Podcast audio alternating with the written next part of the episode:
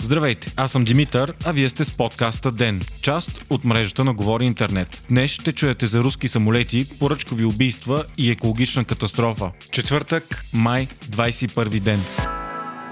Ден е подкаст от мрежата на Говори Интернет и става по-добър благодарение на подкрепата на слушателите си. На вас. За да станете дарител на Ден, елате на patreon.com, Говори Интернет и срещу 5 долара на месец ще станете денник. Истински герой.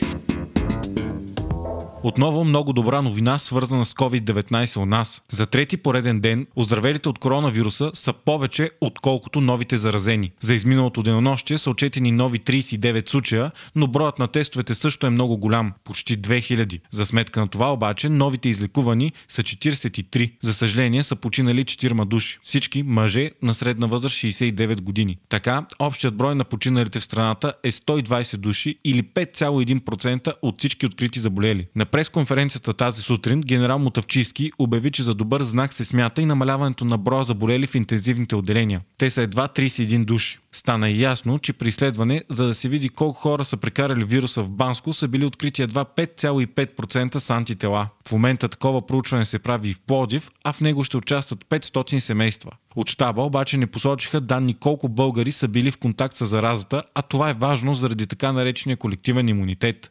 Мутавчийски заяви, че такъв имунитет може да има и хората да са спокойни едва след масова вакцинация. До сега данните от най-засегнатите държави показаха, че много по-малко хора са преболедували COVID-19, отколкото очакваха и прогнозираха учените. В Испания, според направени проучвания, случайни тестове и извадки, се оказва, че едва 5% от населението е изкарало вируса. Това все пак са 2,3 милиона души или 10 пъти повече, отколкото са официално обявените случаи. Така и много рязко пада смъртността. Дори в столицата Мадрид обаче, където беше най-голямото огнище на вируса, едва 11,3% от населението е с антитела. Във Франция пък само 4,4% от хората са се срещали с COVID-19. Този процент е по-висок в Париж и източна Франция, където е 9-10%. В Нью Йорк пък най-голямото огнище на COVID-19 в САЩ процента е доста голям 21. Всички тези резултати доказват, че заболелите наистина са в пъти повече, отколкото са откритите случаи, но в същото време те са много по-малко, отколкото са необходими за създаване на стаден имунитет. Около 60% от цялото население на съответната държава.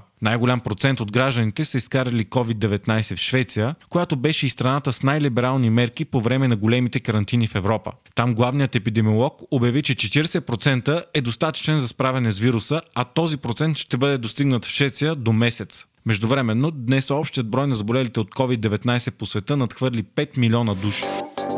Нов скандал разтърси държавата. Оказа се, че висш служител на Национална служба охрана е обвинен, че е водил групировка за поръчково убийство. Дългогодишен служител в НСО, Щин подполковник, е в ареста с още двама души. Той е обвинен за убийството на Станка Марангозова. Бизнес дамата беше намерена застреляна в автомобила си в столичния квартал Младост през октомври 2019. Неизвестният по име служител на НСО е имал отношение към охраната на масови мероприятия и е бил специалист по взривни вещества. Той е получил поръчката за убийството и на групата са били платени 50 000 лева. Обезпокояваща е и новината, че на телефона на задържания е била открита активна комуникация с действащи съдии, прокурори, бивши министри и други висши държавни служители. Предполага се, че връзката му с тях е, че са членове на обща масонска ложа. Освен за убийството, ще бъде направена проверка и за търговия с влияние. Делото е поето от военната прокуратура.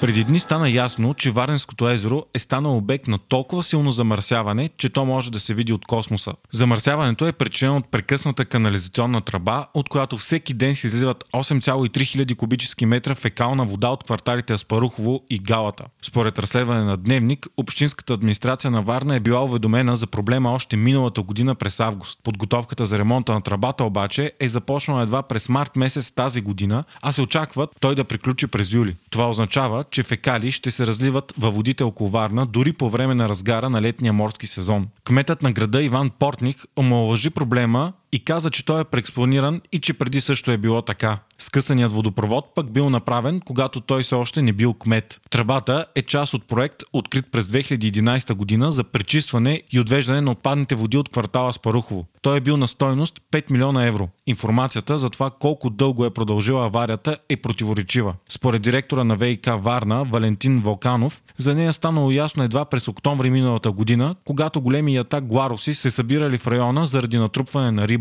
От местната администрация обаче заявяват, че информация за аварията има още от август 2019. От Министерството на околната среда и водите пък заявяват, че нямат информация кога точно е започнало всичко и се разбрали едва когато водата спряла да идва в пречиствателната станция. Огледи започнали още миналата есен, но във водата нямало никаква видимост и едва декември се разбрал какъв е проблемът. Версията е, че тръбата е откъсната от кораб, защото на мястото вече изобщо нямало тръба. Заради замърсяването с фекални води във Варнеския залив водата е отсветена в тъмно. Това се дължи на факта, че заради фекалите фитопланктона е израснал твърде рано и в огромни количества. Замърсяването се вижда както от снимки с дронове, така и от сателитни кадри. Вчера по брега на Варненското езеро бяха открити тонове умряла риба. Най-вероятно причината за смъртта на рибата е липсата на кислород заради огромното количество планктон, който от своя страна расте буйно заради фекалите. Според Портних, тъмните цветове на снимката не били от фекалното замърсяване, а масовото измиране на рибата не е свързано с късания водопровод. Ремонтът вече е започнал, но забавянето е поради корабното движение, което ограничавало часовия диапазон, в който водолазите могат да извършат дейност. Въпреки това остава въпроса защо 9 месеца администрацията на Варна не е предприела действия и не е информирала гражданите за потенциално застрашаващо здравето замърсяване. Във Варенското езеро се ловят риби, миди и скариди.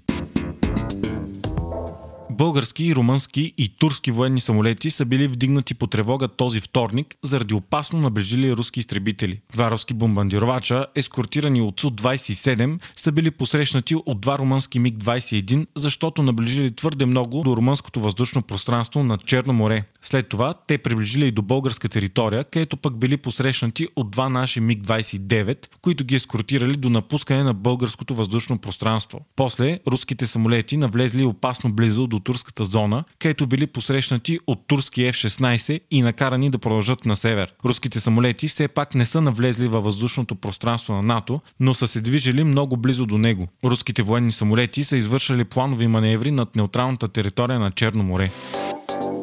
Вие слушахте подкаста Ден, част от мрежата на Говори Интернет. Водещ и главен редактор бях аз, Димитър Панайотов. Аудиомонтажа направи Антон Велев. Ако не искате да изпускате епизод на ден, не забравяйте да се абонирате в Spotify, Google Podcast или да ни оцените в Apple iTunes.